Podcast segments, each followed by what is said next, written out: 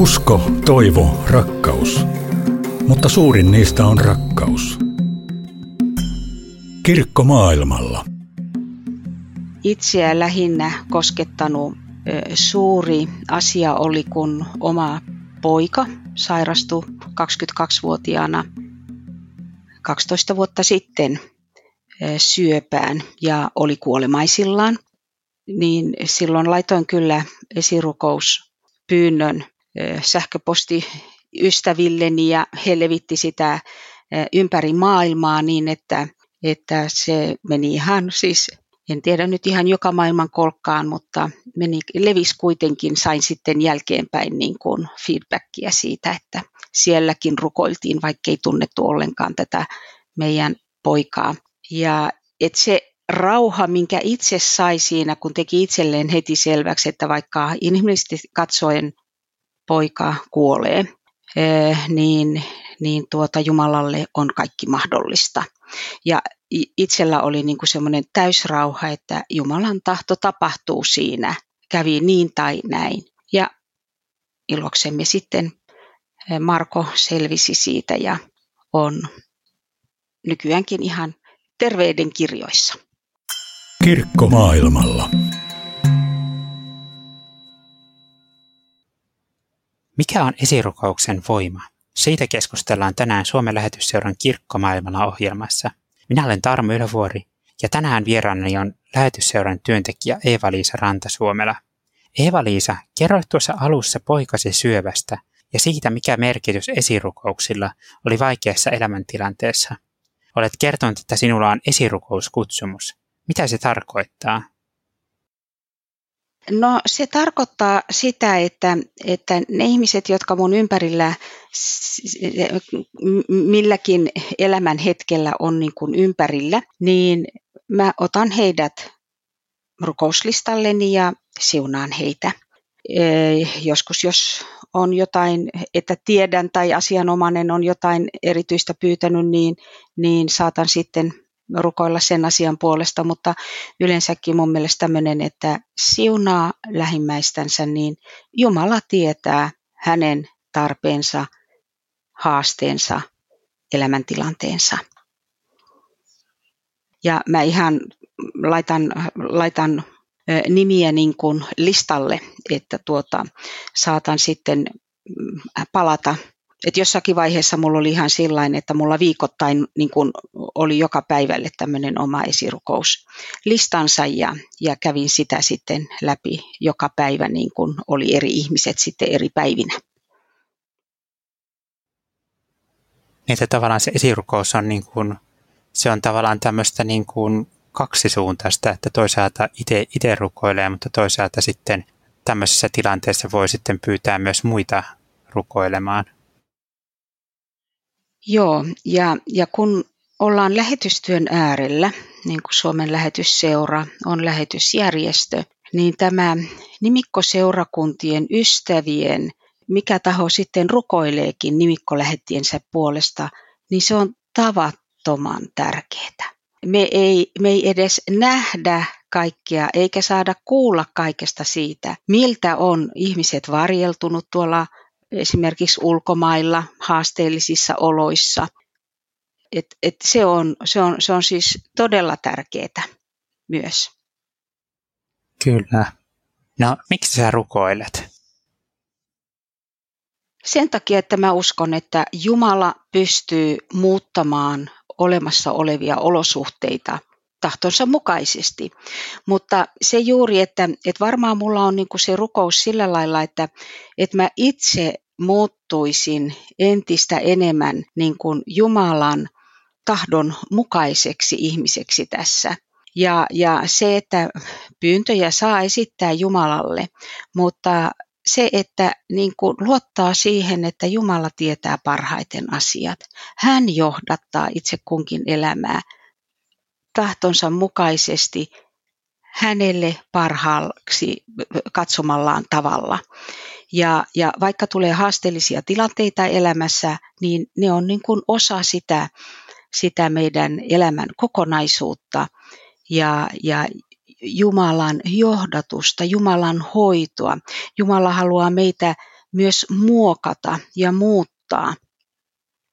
Varmaan voisi puhua sanasta nöyryys, että nöyremmiksi niin kuin suostumaan ja hyväksymään hänen tahtonsa mukaisen elämän. Ja se helpottaa niin kuin itseä, kun helposti lähdetään itse yrittämään niin kuin, että se, se minun toiveeni, minun pyyntöni menisi läpi ja, ja, ja, ja se, se niin kuin, sit siitä saattaa tulla sellainen, sellainen että, että ollaan vähän niin kuin maitokaupassa, että mä haluan ton.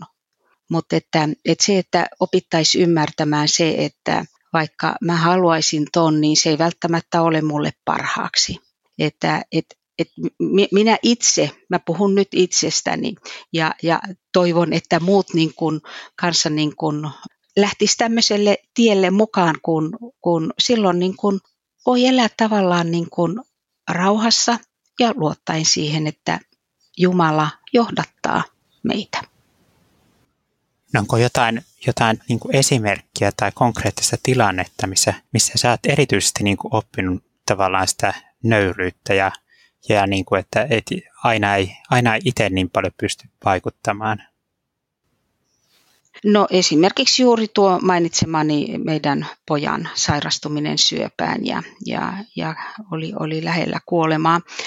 Mutta sitten kun itse on ollut kuitenkin niin kuin on kasvanut lapsuuteni Namibiassa 16-vuotiaaksi saakka ja sitten ollut oman perheen kanssa lähetystyössä, niin niin on, on paljonkin sellaisia tilanteita, jossa niin on konkreettisesti saanut kokea sen Jumalan läsnäolon ja, ja varjeluksen.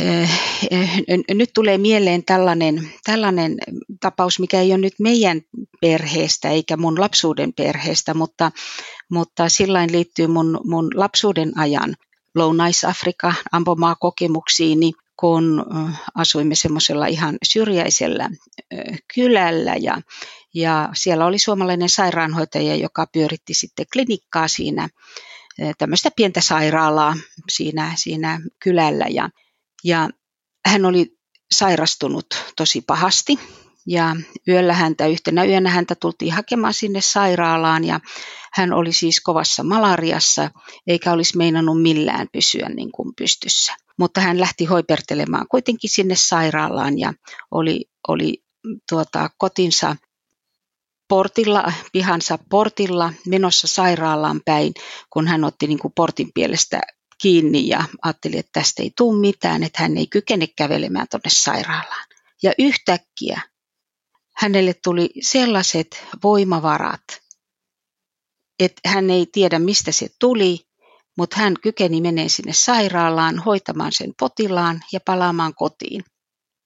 Ja jälkeenpäin hän nimikkoseurakunnissa kierrellessään, niin yhdessä nimikkoseurakunnassa sitten tuli yksi, yksi nainen hänen luokseen ja kysyi, että mikähän sulla oli silloin ja silloin, se päivämäärä ja se yö, kellon aika, että kun hän, hänet herätettiin yöllä rukoilemaan sinun puolesta, vaikka ei hän tuntenut koko, koko tätä Anneli Linkolaa, niin, niin tota, mutta hän oli lukenut lähetyssanomista Annelin, Annelista.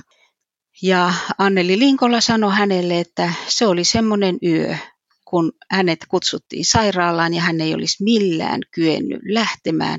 Ja kellonaika täsmäsi juuri sen kellonajan kanssa, mikä oli niin kuin se aikataulullisesti, että hän oli siinä portin pielen, pieleen nojaamassa ja, ja totesi, että hän ei kykene menemään tuonne sairaalaan. Niin tämä on ollut mulle semmoinen valtavan puhutteleva asia myös tässä esirukousten maailmassa että vaikka ei tunneta edes toista, niin kun rukoillaan hänen puolestaan, niin, niin Jumala tekee sen työn. Se on kyllä, se on kyllä valtava, valtava voima. Joo. Mitä rukoilua on sulle tullut niin kuin alun perin elämään? No mä en kyllä muista, siis eh, mun vanhemmat on siis lähetystyöntekijöitä, että meillä on ollut aina niin kuin aamuhartaudet ja iltahartaudet ihan kotonakin tai tämmöiset ilta, iltarutiinit sitten, jossa on aina ollut tämä rukous mukana. Mutta että, että tuota, mä luulen, että se on myös semmoinen niin kuin, että Jumalahan antaa meille erilaisia tehtäviä, niin mä luulen, että Jumala on jo mua niin kuin lapsesta saakka muokannut siihen. Ja mä oon ollut sitten niin kuin valmis lähtemään sille tielle ja sitä aikuisena niin kuin ehkä tajunnut, että, että tämä on semmoinen tehtävä, minkä Jumala on mulle antanut. Ja niin kuin mä ruukan sanoa, että, että rukous on maailman vahvin ase, koska se on lempeä. Sä et ole itse niin kuin tekemässä tavallaan esimerkiksi, jos sanotaan, että jos joku käyttäytyy kauhean huonosti, niin, niin, niin tuota, rukouksen kautta Jumala voi muuttaa ihmisen käyttäytymistä ja minun omaa käyttäytymistä ja sisintäni. Minkälaista se oli kasvaa, kun kerroit, että, että lähetyslapsena siellä Namibiassa? Se on ollut mulle mulle itselleni mä olen tavattoman onnellinen siitä saamastani kokemuksesta, että, että olen todella iloinen, että, että mulla on ollut tämmöinen mahdollisuus.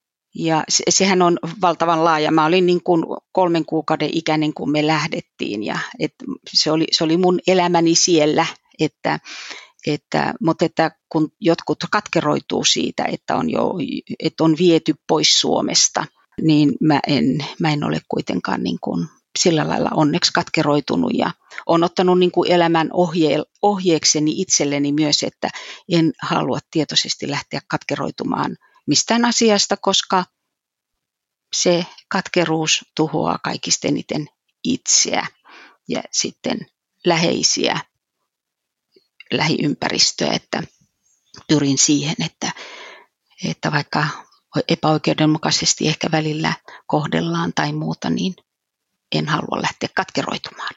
Mutta että olen onnellinen mm, lähetyslapseudestani.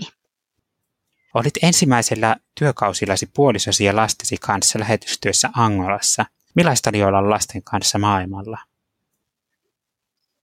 Musta oli hienoa, että meidän lapset sai, sai kanssa tätä lähetyslapseuskokemusta.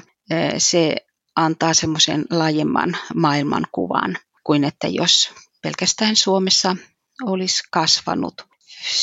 Haasteellisin tässä lasten kanssa oli se, että, että tota, kun he kävi kuitenkin suomalaista koulujärjestelmää, meillä ei aina ollut niin kuin henkilöä lasten koulun niin kuin eteenpäin viemiseksi, että mä jouduin välillä itse hyppäämään sitten kolmen lapsen eri tasojen niin kuin, kurssien vetäjäksi ja, ja, ja, ja se, se ei ollut kauhean mukavaa, mutta se oli vähän pakollinen tilanne sitten niissä, niissä tilanteissa. Mutta pääasiassa meillä oli onneksi tämmöinen tämmöinen tota, joku, joku Suomesta. Välillä oli ihan, ihan opettaja, välillä oli, oli jonkun toisen alan ihminen sitten, joka vastasi sitten meidän lasten koulunkäynnistä. Ja, ja toisella työkaudella he olivat sitten tämmöisessä hyvin pienessä, niin kuin, et muutaman amerikkalaisen ja muutaman portugalilaisen lapsen kanssa niin kuin samassa koulurakennuksessa. Heitä ei ollut kuin, oliko heitä nyt sitten kahdeksan yhteensä silloin. Mutta heillä, sai, heillä oli sitten kuitenkin niin kuin kavereita siinä, vaikka meidän lapset sitten suomalaista lukusuunnitelmaa seuraskin siinä, että liikunta ja kuvaamataidot tämmöiset oli sitten niin kuin yhteistä niiden, niiden muiden kanssa. Joo, se, oli, tota, se, se on siis lapsi, arki, arkipäivän elämää lasten kanssa, ja, ja tuota, mutta että mun mielestä se oli hyvä kokemus sekin. Tähän loppuun vielä. Minkä aiheiden puolesta toivoisit kuulijoilta esirukousta? Mulla on tässä neljä. Globaalin lähetystyön puolesta, Angolan luterilaisen kirkon papin puolesta, joka toipuu aivoinfarktista, Suomen kaikkien lähetysjärjestöjen johtajien ja työntekijöiden puolesta, ja että Jumalan sana koskettaisi kaikkia sanan kuulijoita. Kiitos Eeva-Liisa Rantesuomela, että olit vieraana Kirkkomaailmalla ohjelmassa.